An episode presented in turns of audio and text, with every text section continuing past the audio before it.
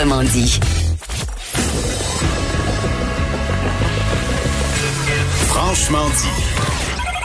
Appelez ou textez au 187 Cube Radio. 1877 827 2346. Oui, on est de retour. C'est le dernier bloc de l'émission. Et puis, il y a toutes sortes de sujets, notamment le changement d'heure en fin de semaine, n'est-ce pas, Maude? Oui. Ben, veux-tu parler de ta chronique avant? Veux-tu qu'on finisse sur une bonne note avec le changement d'heure, avec une Ah, chanson? OK. Moi, ben oui, ma chronique ce matin, je, je suis étonné euh, de, de voir, parce que, tu sais, c'était quand même la, la semaine de relâche Ouais. pour ce qui est des, euh, de la politique. Et, et, et on a toutes sortes de sujets dans ce temps-là qui sont latents, qui traînent depuis longtemps. Puis je voulais, moi, depuis longtemps, aborder le thème du Labrador. Et Hein? pas le chien. Blague plate, là, Tu mais. sais, euh, que le, tu sais que le Labrador, c'est un territoire qui a comme été arraché au Québec en 1927 à Mhm. cause d'un jugement du Conseil privé de Londres. Qu'est-ce qui avait qui mené à ça? Ben, écoute, c'est c'est que il y a eu un jugement, puis on a décidé que c'est une partie du Labrador qui était réclamée par Terre-Neuve. Terre-Neuve réclamait la côte, mais finalement, le jugement lui a donné beaucoup plus que la côte, lui a donné l'espèce de gros morceau qu'on voit quand on regarde la carte du Québec. OK. Et le Québec n'a jamais accepté ce jugement-là. C'est ça qui est intéressant. Même si dans les faits, il y a des, des politiques, des cartes, tout ça qui ont comme confirmé la décision du Conseil privé. Mais il y a une frontière, Maude, qui a jamais été acceptée par le Québec et j'ai souvent testé la chose avec les premiers ministres et, ça m'a et j'ai toujours compris qu'ils avaient eu leur cahier de brefage pour euh, dire avoir la bonne réponse pour la continuité de l'État. Ça c'est toujours intéressant. Et euh, c'est la, la frontière sud. Quand tu vois sur une carte, ok, le Labrador là, qui est une ligne. Si tu vois une ligne là, ça, c'est la ligne tracée par le Conseil privé de Londres en 1927. Si tu vois une frontière dentelée, donc Ouais. qui suit la rivière, à ce moment-là, ça, c'est la frontière que le Québec réclame.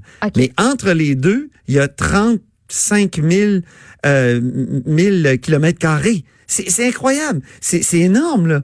Et, et tout ça pour dire que actuellement Terre-Neuve est en faillite technique parce qu'ils ont un projet hydroélectrique Muskrat Falls qui qui, qui, qui fait en sorte que, que il, y y a triplement de coûts ou et, et, et, aussi énormément de retard, si bien que leur dette est de 15 milliards. Ben le coût le, le coût même de ce projet hydroélectrique-là est de 15 milliards aussi. Alors, euh, de plus en plus, c'est Terre-Neuve, dans le temps, ils regardaient le Québec euh, tout croche parce qu'on allait chercher évidemment l'énergie de Churchill Falls qui nous coûtait à peu près rien. Hydro-Québec euh, s'était entendu avec Terre-Neuve en 1969. Ça s'est avéré une entente extrêmement favorable à Hydro-Québec. On, on paie le 0,25 sous du kilowattheure, ce qui est ridicule comme coût. Puis Terre-Neuve a contesté ce, ce contrat-là depuis, je pense, pendant 17 fois, je pense, devant les tribunaux. Puis Ils se sont toujours plantés. Un, un contrat, c'est un contrat. Qu'est-ce que tu veux, Maude? Ouais. Mais là, ce qui est intéressant, c'est qu'avec la la, la, faillite technique de Terre-Neuve, ben, on sent que Terre-Neuve veut négocier, veut avoir des ententes avec le Québec. Donc, euh, et, moi, je me pose la question, est-ce que ce serait pas le temps de régler le vieux différent territorial? Peut-être en allant chercher un peu de territoire qui qu'on a perdu en 1927, que même des, des, des chefs politiques comme René Lévesque là, a réclamé. Et, et je rappelle aussi ce matin dans, dans ma chronique une anecdote très drôle. C'est euh, Maurice Duplessis, en 1953, qui est avec Joey Smallwood, qui est un célèbre premier ministre terre-neuvien. Ils sont ensemble tout près de la frontière du Labrador. Maurice Duplessis sort et va faire pipi sur la frontière. Quand il rentre dans la voiture, Joey Smallwood, il dit, tu l'aimes, hein, le Labrador, Maurice? Je peux te le vendre pour 13 millions. Maurice Duplessis dit, je n'achète pas ce qui m'appartient. Et moi, je me dis qu'avec les, les problèmes contemporains de, de, de Terre-Neuve, ben, il y aurait peut-être moyen de régler un vieux différent puis d'aider le voisin tout en, tu sais, une espèce de deal, comme on dit, gagnant-gagnant. Alors, c'est ce que je proposais ce matin. Ben, comme tu l'as si bien dit un jour, on a besoin de rêves en politique. Oui, c'est ça. C'est une sorte de Ça rêve. pourrait être un petit sur projet Labrador. là, sur lequel on peut travailler sur le side. Voilà. Oui, Pas pire. exactement. On change d'heure aussi, hein? En fin de semaine? Ben oui, dans la nuit de samedi à dimanche. Euh, je suis très prête à avoir une heure de, de, de plus d'ensoleillement. Je ne suis pas prête de perdre une heure de ma fin de semaine, une heure euh, de sommeil. Euh, pour certains, ce sera une heure dans les bars hein, aussi qui va être perdue. Bout, Ah diront oui, c'est certains. vrai. Et c'est l'occasion, cette fin de semaine-là, de ressortir un hit qui euh, est rendu euh, depuis, euh, depuis que c'est en ligne, le 24 octobre 2018. On est rendu à presque 94 000 vues. Il y en aura une de plus. On écoute Francis? Sarlette. N'oubliez pas de changer l'heure. Tout est là pour ce week-end. Nous devons, nous devons changer.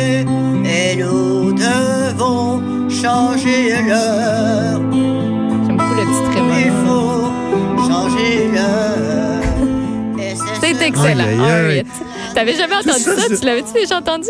Ben non, mais je, je connais la, je connais la tune de Johnny Hallyday. C'est un, c'est un hit. N'oubliez pas de changer l'heure.